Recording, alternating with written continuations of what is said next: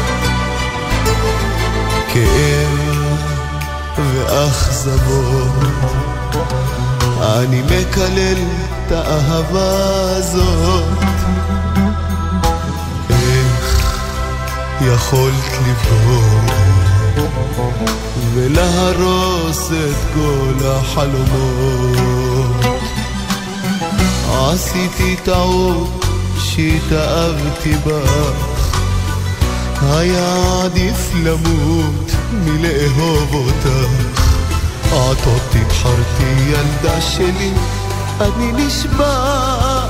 עוד תבכי ותחפשי את זאת האהבה.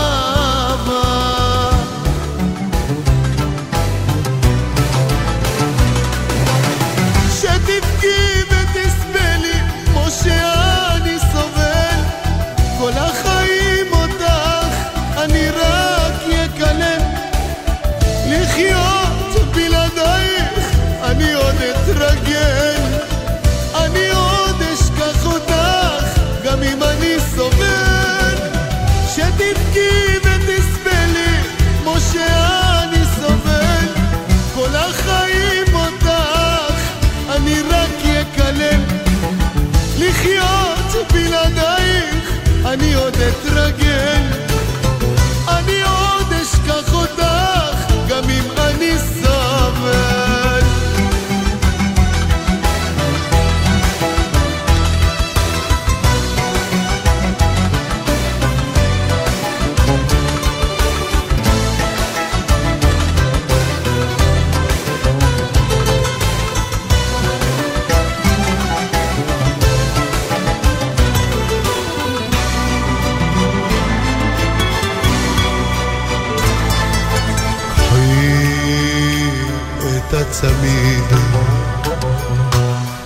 רוצה ממך עוד זיכרונות.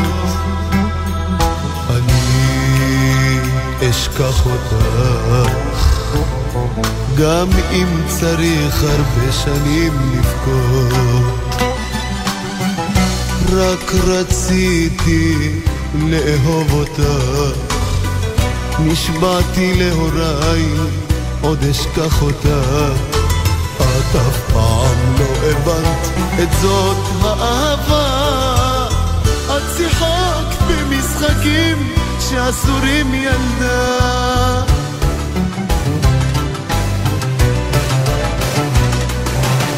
שתבכי ותסבלי כמו שאני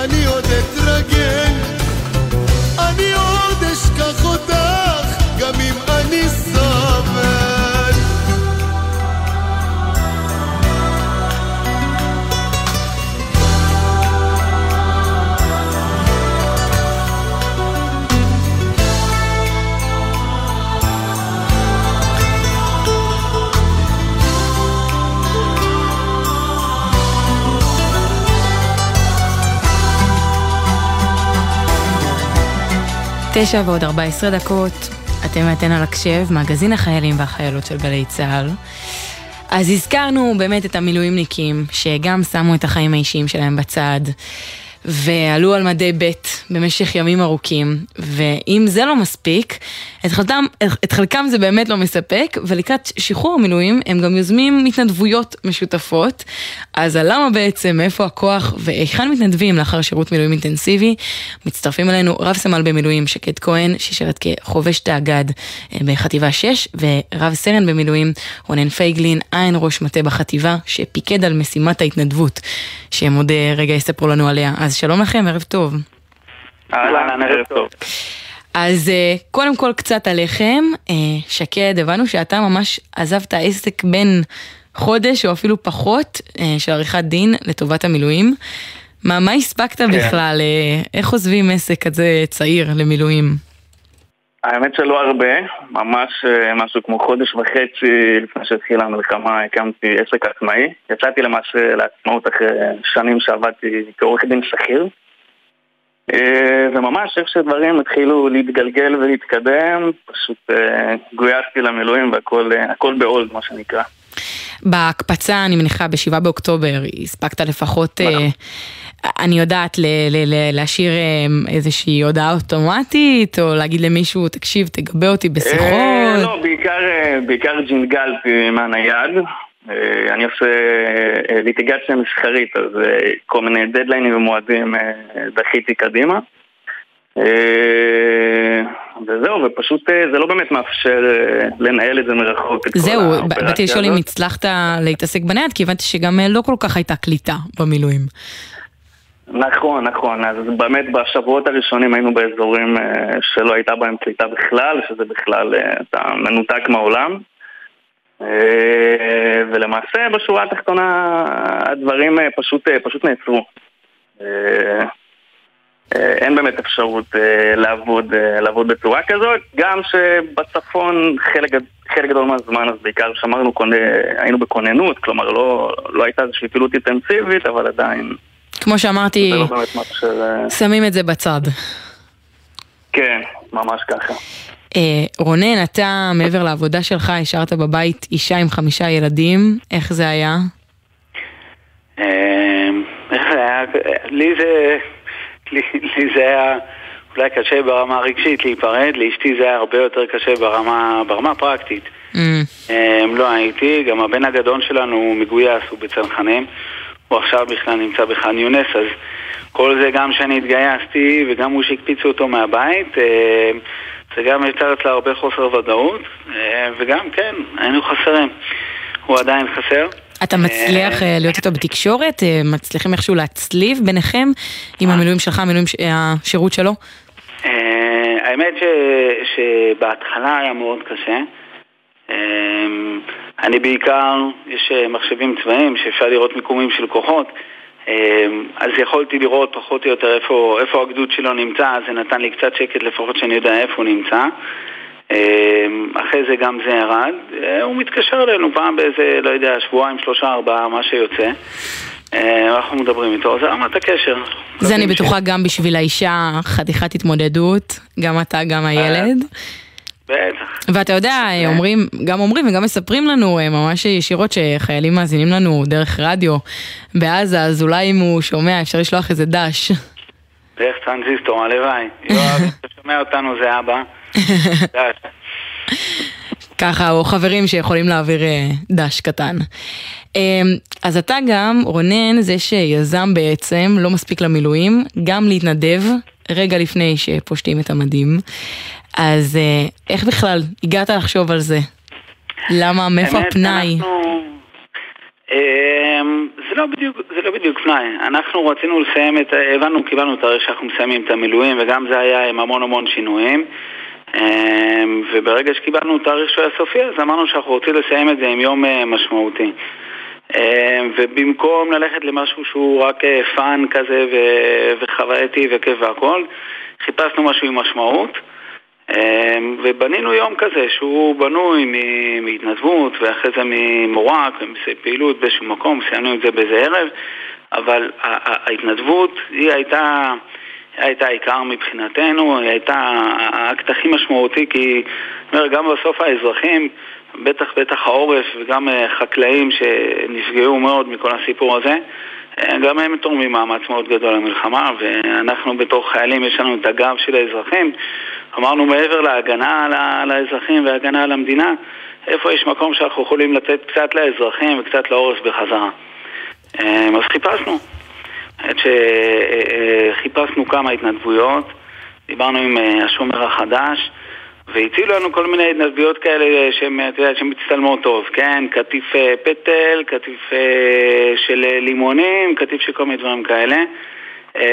באמת חיפשנו משהו קצת יותר הארדקור, משהו קצת יותר קשה, ואמרו לנו, תקשיבו, יש איזה כרם ברמת הגולן שהיא בהתחלה שלה והיא עזובה וצריך לעשות שם עבודות של איסוף, ניקוש ו- וכל מיני דברים כאלה.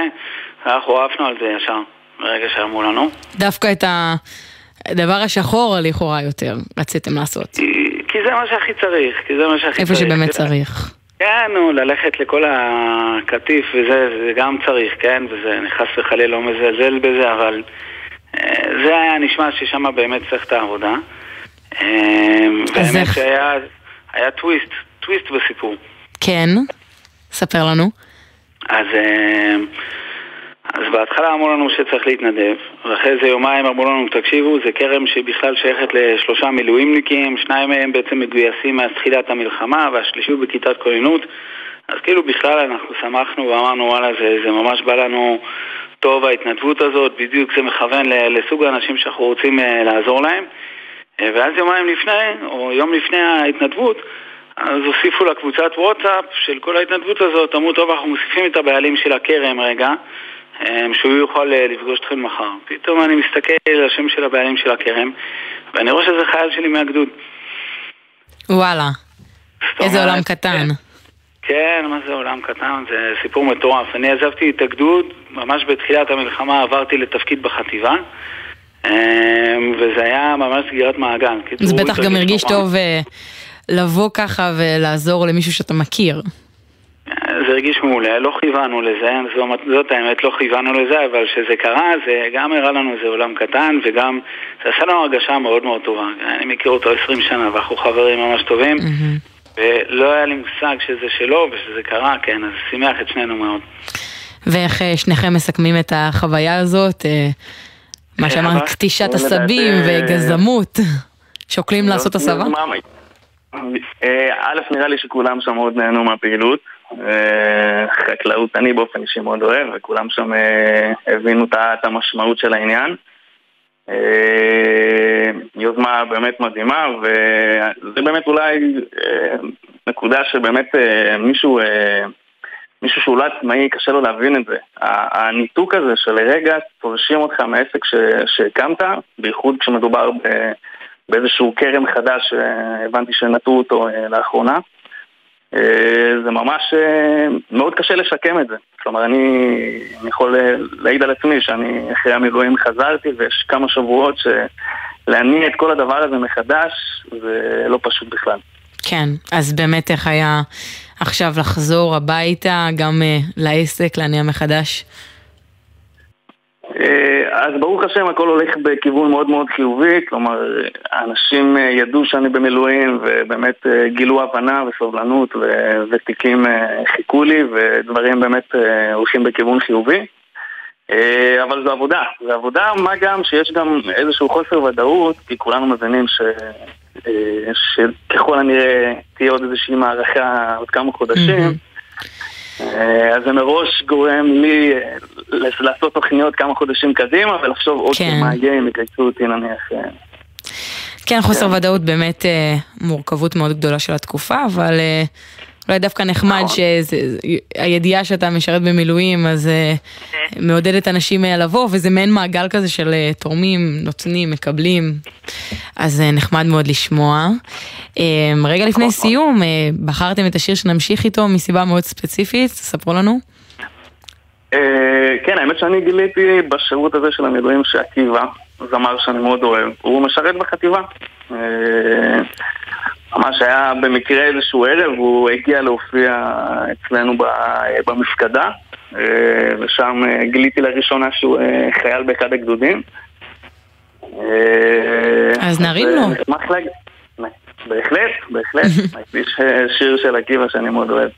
מעולה, אז תודה רבה לכם, רב סמל במילואים שקד כהן ורב סרן רונן פייגלין, אה, שלסיום המילואים מצאו את עצמם מתנדבים אה, בכרם. תודה לכם אה, על השיחה המשך והנה עקיבא, המשך ערב נעים. תודה רבה רבה.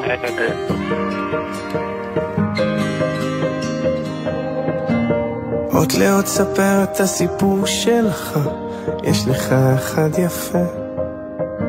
גם כל הכאבים והחולשות שלך הפכו אותך אחד כזה שלא מפחד ליפול, שלא מפחד לגדול.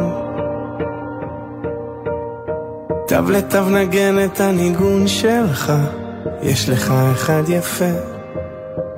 תרקוד כאילו העולם שר בשבילך, תראה הלב כבר מתרפא, ורק אל תפחד ליפול, רק אל תפחד לגדול.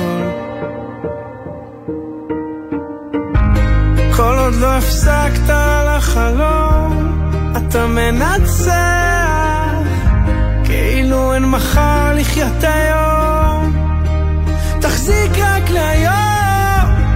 כל עוד לא הפסקת לחלום, אתה מנצח. תעוף הכי רחוק שאתה יכול, כי יש בך הכל.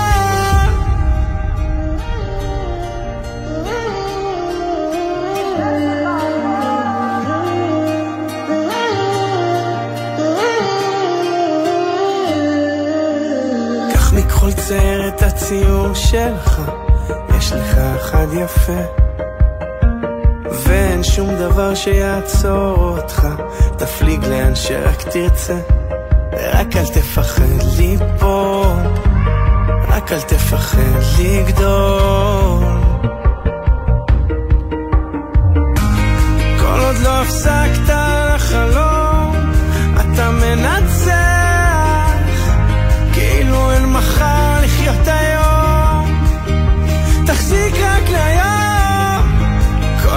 הפסקת לחלום אתה מנצח. תעוף הכי רחוק שאתה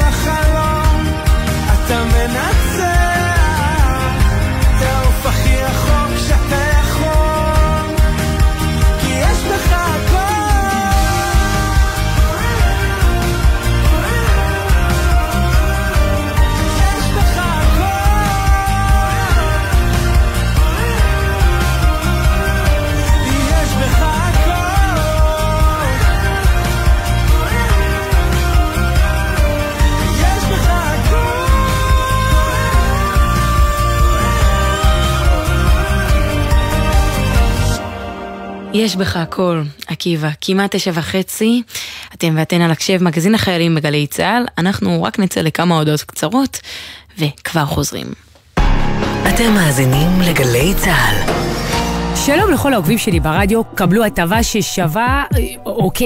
מנויי הפיס, היכנסו עכשיו לפיס פלוס, הוצאו לבילוי של ערב שלם עם כל המשפחה בפחות מ-200 שקלים. עוד אין לכם מינוי? כוכבית 3990 או בנקודות המכירה. עד חמש נפשות, כפוף לתקנון ולתנאי ההטבות באתר. המכירה אסורה למי שטרם מלאו לו 18. אזהרה, הימורים עלולים להיות ממכרים. זכייה תלויה במזל בלבד. שלום לכם, כאן אבשלום קור. קיבוץ מלכיה שוכן בקו האש 6 בגליל העליון. חצי שנה לחמנו עליו במהלך מלחמת הקוממיות. מה השם הזה, מלכיה? על כך בפינתי מחר, בבוקר לפני 6, בערב לפני 5.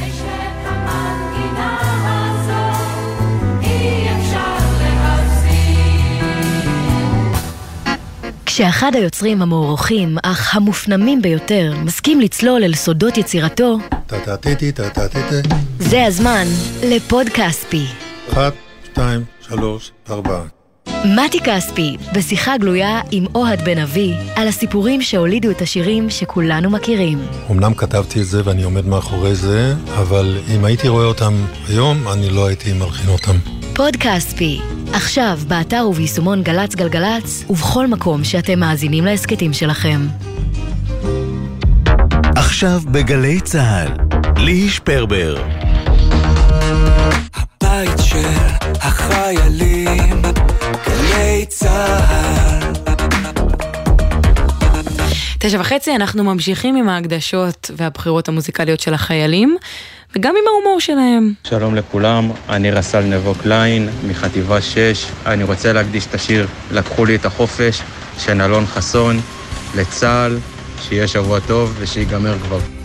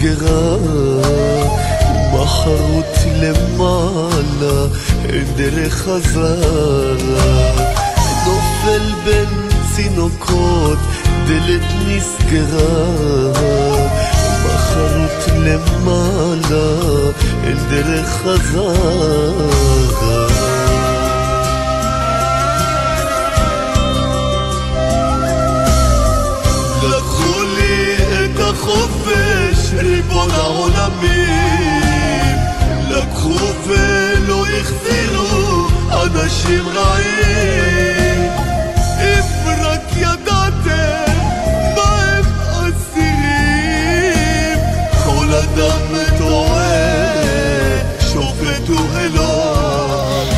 אנחנו נעים בין אה, חיילים שיש להם חוש הומור מאוד מאוד גבוה לחיילים מילואימניקים אה, עם סיפורים מעוררי השראה. אז דיברנו על ההתנדבות אקסטרה בחקלאות בנוסף למילואים, אבל עכשיו יש לנו סיפור נוסף על תרומה ונתינה מאוד גדולה, מכיוון אחר לגמרי. סגן אלוף יוני פסדר הוקפץ גם הוא מביתו למילואים ב-7 באוקטובר כמפקד לחימה, ובמהלכם, לאחר תהליך של שנה שקדמה לכך, גילה שהוא נמצא מתאים לתרומת כליה. אז שלום לך וערב טוב יוני, שמכאן אה, ניתן לך את הבמה לספר על התרומה המיוחדת הזאת. ערב טוב, ערב טוב למאזינים. אה, כן, זה, זה תהליך שבאמת אה, אורך כשנה, הרבה בדיקות רפואיות, אה, הרבה בדיקות אה, רגשיות, נפשיות, אה, בודקים מכל הכיוונים, ובאמת אה, תחילת המלחמה, אה, אחרי בערך ארבעה-חמישה שבועות היה לי אה, תור ראשון בבית חולים תל השומר. שקלתי אם לבטל אותו בגלל המלחמה, אמרתי שאני אדחה את ההחלטה עד אה, יום-יומיים לפני, ובאמת יכלתי לצאת אה, לבדיקה. אה, וכך קרה עם כל השלוש-ארבע בדיקות שהיו בהמשך, יכלתי לצאת מהחמ"ל ו... והמשכתי את, ה... את, ה... את התהליך של תרומת הכליה. זהו, עד שהגיע המועד של הוועדה של משרד הבריאות, ועדה מקצועית מכובדת מאוד.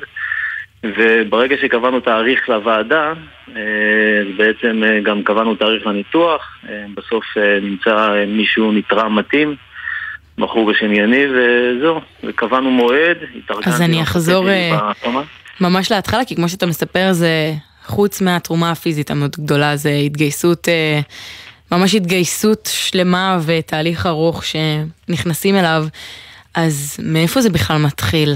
מאיפה הגיע לך הרצון אה, לעבור תהליך כזה ולעשות תרומה כזאת? אה, הרעיון הוא, בסוף נחשפתי לזה אה, מחבר שהיה איתי ביחידה מיוחדת, פילי טרופר, אני חושב שכשהוא תרם כליה לפני ארבע שנים, אז בעצם הרבה אנשים נחשפו, אבל בגלל שיש לי היכרות אישית איתו, ופגשתי אותו בחתונה שהיינו אצל משפחה שאנחנו מכירים, אז שאלתי אותו שאלות אה, לגבי התרומה וכל מיני שאלות פרקטיות. אה, ממש בשבועיים אחרי השיחה שהייתה לי איתו, אחרי שדיברתי עם אשתי, אה, באמת ראינו שהייתה כתבה של הרב אבר, שהוא נפטר מקורונה, עשו עליו כתבה על כל המפעל חיים של מתנת חיים, של תרומות כליה. וזהו, מיד ממש למחרת אני זוכר שהיה שבת והודעתי לעצמי ולמשפחה שאני מתכנן לתרום כליה. איך הם הגיבו? וזהו. בהתחלה בסדר, יאללה, כאילו שמענו עליך. לא ברצינות. נראה אותך. כן, לא, כן, התקדמתי עם התהליך לאט לאט, טופס אחרי טופס, בהתחלה זה בדיקות בקופת חולים, כמו שאמרתי, זה המון המון בדיקות. זה, זה, זה, זה באמת בדיקות מאוד מקצועיות, זאת אומרת, אתה מתחיל עם בדיקות, עם אולטרסאונד, עם בדיקות דם, עם בדיקות שתן, אלף בדיקות, ופשוט לא לוקחים פה שום סיכון. מערכת הבריאות פה, אני מאוד מעריך את זה, כי זה אז מאוד מה, מערכת הבריאות עוקפת את זה ובודקת את זה מכל הכיוונים, אבל אתה, חששות, רגעים של רגע אולי לא, לא היו?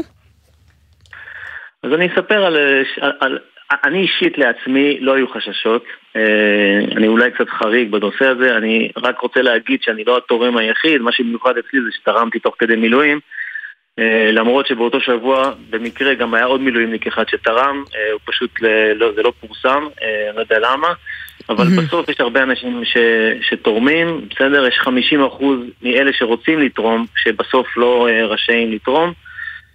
אז בוא באמת... נלך לתגובה הראשונית כן. כשאתה מגלה את זה תוך כדי המילואים, ותקופה אינטנסיבית ומורכבת לכשעצמה. מה התגובה הראשונית תוך כדי? לא חשבת אולי לחכות עם זה קצת, לנוח, לקחת זמן לקראת הניתוח ואירוע כזה משמעותי? אני, אני שנייה רגע מחזיר אותך לשאלה הקודמת ברשותך. היה לנו שיחה בתוך הבית שבוע וחצי לפני, התרומה. שאמרתי להם, במקרה הבן שלי יצא מעזה אחרי המון שבועות שם והבת שלי הגיעה מהמכינה ושני ילדים היו אה, בעצם ישבנו רק המשפחה לבד. המשפחה של אשתי מעוטף עזה והיא אירחה אותם לאורך כל התקופה. ובסוף היה לנו ארוחה משפחתית לבד, ודיברנו הרבה, ובשעתיים האלה שישבנו, אז באמת סיפרתי להם שעוד עשרה ימים אני הולך לניתוח, סיפרתי להם קצת, ובאמת היה שיח על זה, על הסיכונים, על כמה זה מסוכן, הבן שלי אמר לי, תשמע, הבריאות שלך חשובה, למה אתה תורם למישהו שאתה לא מכיר, וכולי. אז, אז, אז הסברתי להם משהו שאני מאוד מאמין בו, אה, אה, שאם מישהו נמצא בתוך נהר וטובע, מבחינת היהדות אתה לא יכול להתעלם ממנו, אתה חייב לעזור לו. מצד שני, אתה גם לא יכול למות בניסיון להציל אותו. ובעצם מה, ש... מה שאומרים החכמינו היהודים זה בסוף אה, לקחת סיכון כלשהו כדי להציל אותו. להחזיק איזה ענף, להחזיק איזה חבל, וגם פה יש סיכונים. ואני ממש, ברורים, היו ברורים לי כל הסיכונים, סיפרתי להם על הסיכונים של הרדמה מלאה, ועל הסיכונים mm-hmm. של, אה, של כליה אחת, כמה זה מעלה את הסיכון לאי ספיקת כליות בהמשך וכולי. וזהו, ואמרתי, קיימים סיכונים בעיניי מאוד מאוד נמוכים, אבל אני התמקדתי, וזה אני גם אשמח להגיד לך, בסיכוי, הסיכוי ש, ש, שבן אדם אה, יקבל חיים מזה. עכשיו באמת באמת לא הבנתי עד הסוף מה המשמעות של לקבל חיים מזה, עד שפגשתי את יניב למחרת הניתוח, שאלתי אותו מה שלומך? הוא אומר לי אני מרגיש חי. וואו. שאלתי אותו למה אתה מתכוון, והוא סיפר לי שארבע וחצי שנים הוא בדיאליזה, הוא קיבל את זה מאוד קשה והוא חיכה. ופתאום ירד לי האסימון ואמרתי לו, תשמע, אם הייתי יודע שאתה מחכה ארבע וחצי שנים, אולי הייתי מקדים את התרומה בכמה חודשים, ואני עוד, עוד יותר שמח שלא דחיתי את זה מהמילואים. אז... כי המילואים אפשרו לי, זאת אומרת... אה, אבל עוד לפני כן. שידעת, איך זה היה לעזוב את הכל ב... בעיצומה של התקופה הזאת? תשמעי, זה, זה מאוד מיוחד. אה, אנשים איפה שאני משרת, ביחידה שאני משרת, אה, באמת נרתמו לזה ביחד, ובעצם נתנו לי אפשרות לשבועיים להתרפות מהניתוח. יום ראשון עזבתי את החמ"ל. ביום שני התאשפזתי, וזהו, ולפני שבועיים וחצי כבר חזרתי למילואים, אה, וזהו, הם, אה, אה, התגובות... אז כבר חזרת. כן, חזרתי איך כבר הכוחות לחזור? לא יודע, הייתה לי, ברוך השם, התרפות מאוד מהירה, התאוששות מאוד מהירה, ממש אחרי, אחרי שבוע כבר הפסקתי לגמרי עם כל המשככי כאבים, וברוך השם, זה כמו זה ממש משמיים כזה, וחזרתי גם לבית ספר. כאילו, אני עושה, אני גם בבית ספר שאני אה, מחנך ורכז שכבה שם, וגם ממשיך mm-hmm. מילואים בתמרות בלילה ובסופי שבוע, וזהו, וברוך השם, ממש ברוך השם שאני יכול לעשות את זה. ברוך השם שאני מספיק בריא לתרום כליה, וגם מספיק, אה, יש לי את היכולת לתרום למילואים ולעשות את זה. באמת, יש, אה, יש תרומה ובכללי חיים כאלה של נתינה, גם אמרת, אתה עוסק בהוראה וחינוך וגם המילואים, וגם עכשיו התרומה הזאת הפיזית בריאותית, ואני רוצה לשאול אם יש איזושהי תחושה ממש בינך לבין עצמך אחרת עם התרומה שאתה נותן לצבא, לתרומה שאתה נותן כזאתי בחדר ניתוח. אה, לא, אני, אני אמרתי את זה גם בוועדה של משרד הבריאות, אני בעיניי, יש הרבה דרכים לתרום. אני לא חושב שתרומת כליה זה ה top של ה top, למרות שיש הרבה אנשים שאמרו לי שכן, שמבחינתם זה כאילו בשמיים. אני אישית, אה, יוני, אה, לא חושב ש... שזה ה top של התרומה. אני חושב שהתרומה בחינוך לדוגמה, לעסוק בחינוך ולעסוק עם נוער ולגדל את הדור הבא שישמור על המדינה הנפלאה הזאת, אני חושב שזה התרומה הכי גדולה. היה קצת צחוקים גם בתוך, uh, בוועדה של משרד הבריאות, שכאילו אולי אפילו במשרד החינוך זה, גם יותר קשה, גם בעצם דורש ממך יותר, ואולי לפעמים גם יותר מסוכן, uh, אבל זה סתם היה בצחוק, וזהו, אני, אני רואה את, התרומה כתרומה, בסדר? בכל, uh, בכל מרכיב של תרומה, ויש המון המון אנשים שתורמים, גם כליה ובכלל. במילואים ובארגונים אחרים ובידידים, mm-hmm. כל מיני מקומות, וזה פשוט נפלא להיות שייך לעם כזה. ונפלא לדבר איתך על זה ולשמוע ובאמת אה, לקחת השראה ולהבין את החשיבות של נתינה. תודה רבה לך, סגן אלוף יוני פסדר, אה, ואתה בחרת את השיר שנמשיך איתו, אז אה, ממש כמה מילים עליו. אה, כן, זה שיר אה, על הרעש הגדול והנורא, מדובר על תיבת נוח, אבל באמת היה לנו רעש גדול ונורא, אה, ואנחנו רוצים ימים של שקט, יש בשיר הזה גם אמונה, גם רצון לחיים, אנחנו עם שהוא תאב חיים ומאוד רוצה לחיות ורוצה ימים שקטים, וזה מה שאני מאחל גם לכל חיילי צה"ל וגם למדינה שלנו. תודה רבה על ההזדמנות. תודה רבה לך. אז uh, הנה הם באים, ימים של שקט, אמן. הנה הם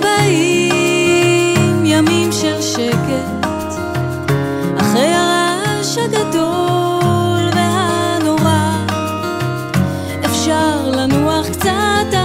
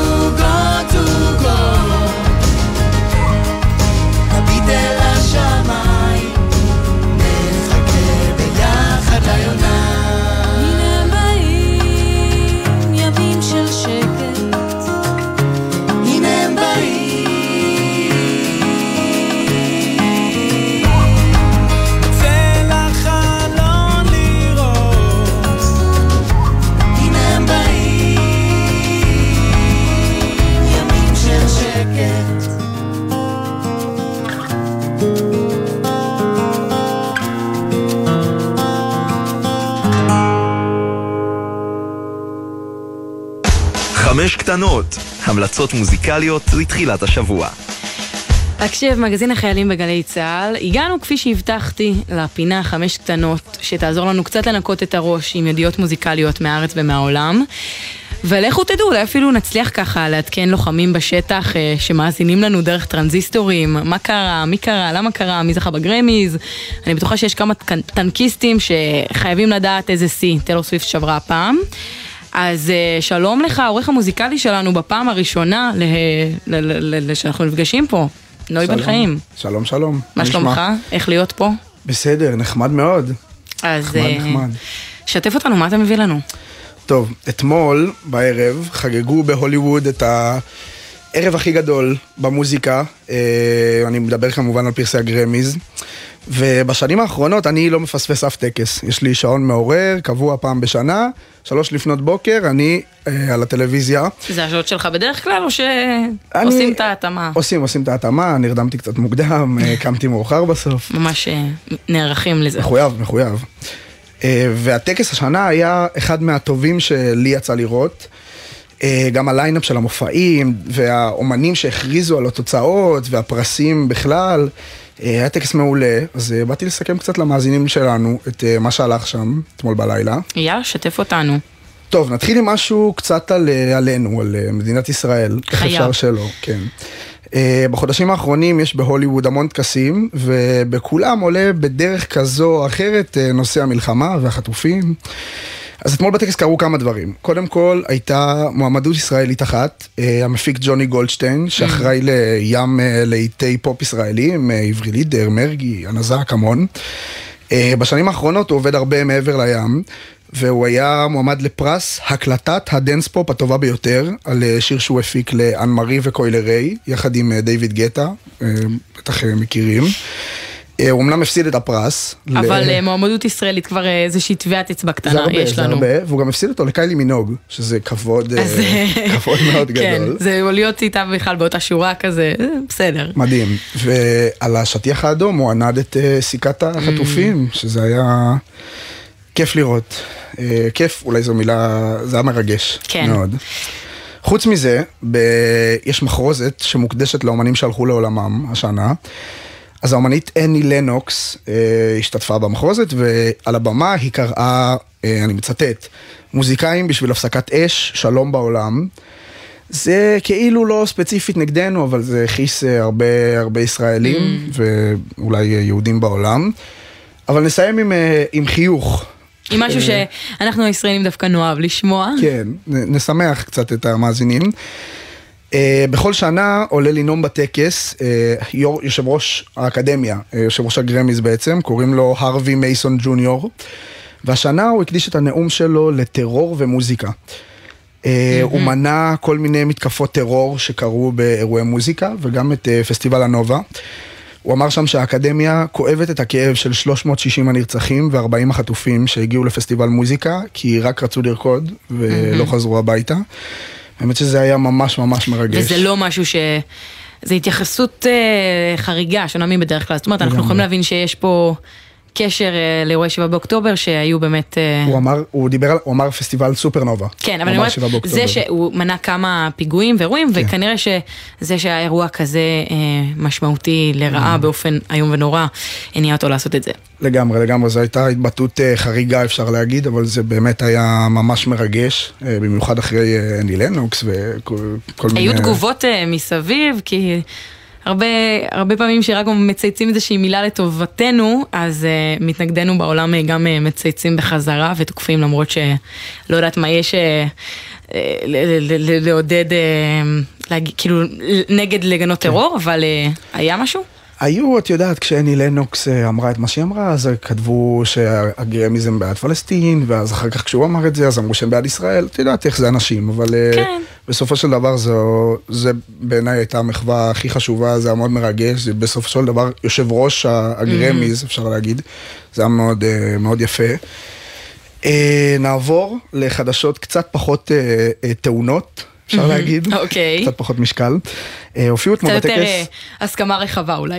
כן, יותר כיף, קליל, קצת... אה, הרבה אומנים הופיעו בטקס, אה, מיילי סיירוס וסזה ויוטו ובילי אייליש, אה, אבל דווקא שלוש הופעות, אה, אני רוצה לדבר עליהן, היו מאוד מאוד מרגשות. אה, טרייסי צ'פמן ביצעה את השיר של הפסטקאר, שקיבל השנה ביצוע מחודש של אה, לוק הומס, אז הם הופיעו אותו יחד על הבמה. ג'וני מיטשל הופיע על בימת הגרמיז, זו הפעם הראשונה אי פעם שהיא וואלה. מופיעה, היא חגיגה 80 השנה, זו הייתה הפעם הראשונה שלה שם, שזה היה ממש... אה, וגם בגיל 80 אפשר אה, לעשות דברים בפעם הראשונה. לגמרי, זה היה ממש, זה באמת, אה, היו לי דמעות כשראיתי כן, את זה. מרגישים עליך שאתה חי את האירוע וזה כן, כן. בדמך. טוב, את יודעת, הייתי ער כל הלילה, זה מאוד מחויב לאירוע. אה, ובילי ג'ול, גם אה, הופיע עם שיר חדש שהוא הוציא בשבוע שעבר. אחרי- שזה אירוע בפני עצמו. לגמרי, 17 שנה הוא לא הוציא מוזיקה. קצת נשים אותו ברקע. כן, שיר מאוד יפה, מאוד בילי ג'ולי. והוא הופיע אותו אתמול, אז אה, טוב, אמרתי, היה טקס מדהים. כן, שומעים. אה, מה עוד? מה עוד אתה מביא לנו? טוב, שיא אחד קטן אחרון מהגרמיז, אה, טיילור סוויפט. כמובן, הנה לכל כן, השריונרים, הטנקיסטים. הגולנצ'יקים שהיו חייבים לדעת, אז מה, איזה שיא שברה פעם? איך אפשר, איך אפשר בלעדיה. אה, היא הפכה אתמול לאומנית שזכתה הכי הרבה פעמים אי פעם. זה לא הפעם שעברה שהיא זכתה בזה? אה, או שהיא כל זכתה. שנה שוברת עוד שיא ועוד שיא וכל אלבום. אה, אז היא זכתה הכי הרבה פעמים אי פעם בפרס אלבום השנה, ארבע. פעמים סך הכל. אה, וחוץ מזה, היא הודיעה אתמול על הבמה, שבאפריל הקרוב היא תשחרר אלבום חדש, אה, ושימי לב לנתון הבא. אני מפתיע אותך ואת המאזינים אוקיי. שלנו פה. מאז שנת 2019, טיילור הוציאה כבר, את רוצה לנחש כמה אלבומים? הרבה. תשעה אלבומים. אז תש- 2019, שזה לפני חמש שנים, זה לא כל כך הרבה. זה לא כל כך... זה לא כל כך, זה הספק מאוד. יפה. כן, אני לא חושב שיש מי שעומד בקצב הזה. אה, אז היא תוציא אלבום חדש ב-19 באפריל, אה, וזה...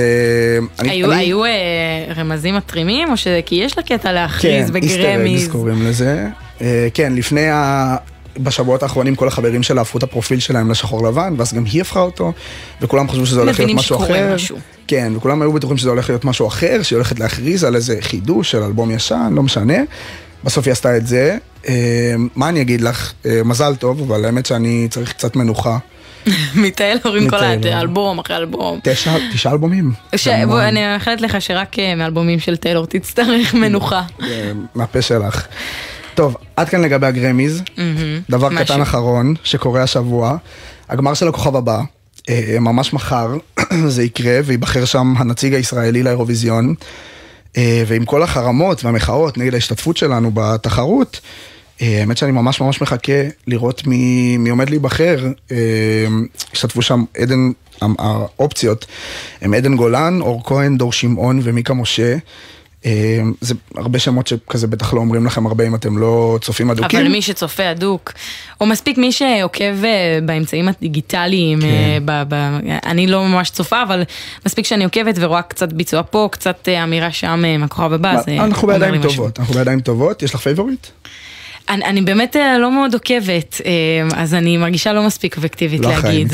אבל אה, אני, אני חושבת שזו, כאילו, סליחה, אני גם פחות מכירה את הבחור, ואני חושבת שזו צריכה להיות בת, כי יש נשים מאוד מאוד חזקות ויפהפיות, אני חושבת שמהמעט שראיתי הן היו מאוד בולטות בעונה, ואני שמחה שיש שלוש פיינליסטיות שיכולות לקחת את זה. טוב, הסיכויים לטובתן. כן, לגמרי. הסטטיסטיקה. לך יש פייבוריטית? אה, מותר להגיד. כבר החלטתי בשבילך, פייבוריטית. כן, יש לי פייבוריטית, אה, אור כהן. אור. כהן היא אה, מיוחדת מאוד. אני לא יודע אם היא בהכרח צריכה להיות באירוויזיון, אבל היא אומנית אה, מדהימה.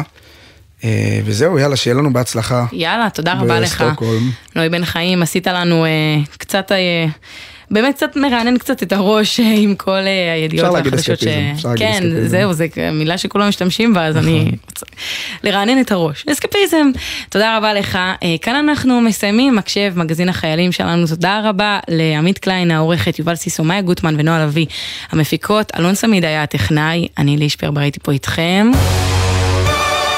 אם כבר דיברנו על אירוויזיון, אז קצת קצת ממה שנספיק. יוניקורן. Hey, you don't like the way I'm talking, hey. So you stand there, keep on calling me names. No, I'm not your enemy, so if you're gonna do it, don't do it. Hey, do you wanna check my DNA? All the stories time to go away.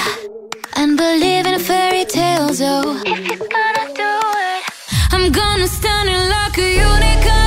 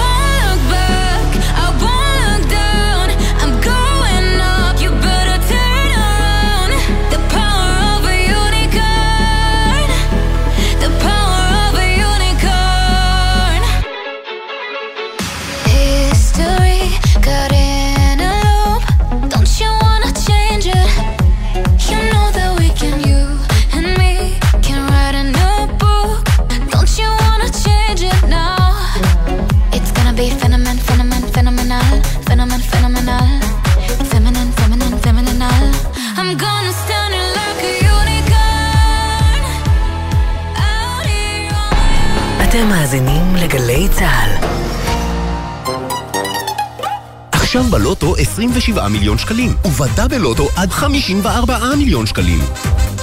המכירה אסורה למי שטרם מלאו לו 18. אזהרה, הימורים עלולים להיות ממכרים. הזכייה תלויה במזל בלבד. להקת המחול קמע במופע בכורה פנים לבנות. שני יוצרים הסוחפים לעולמות שונים, תמיר גינץ ונאצ'ו דואטו. חודש מרס ברחבי הארץ. כרטיסים באתר הלהקה. Hassan, we have to do podcast to explain, to do asbara to the whole world what's going on in Israel right now. Yes, but I don't know English. But we're speaking English right now. Uh, come on, זה שלוש יחידות, כפרה. You call this English? Stand up for Israel every Monday, גלי צה"ל. That was English. Stand up for Israel עם שחר חסון ויוחאי ספונדר. בכל שני בפרק חדש, באתר וביישומון גל"צ גלגלצ, ובכל מקום שאתם מאזינים להסכתים שלכם. Oh my god, I'm speaking English! Mom! מיד אחרי החדשות, ערן סבג.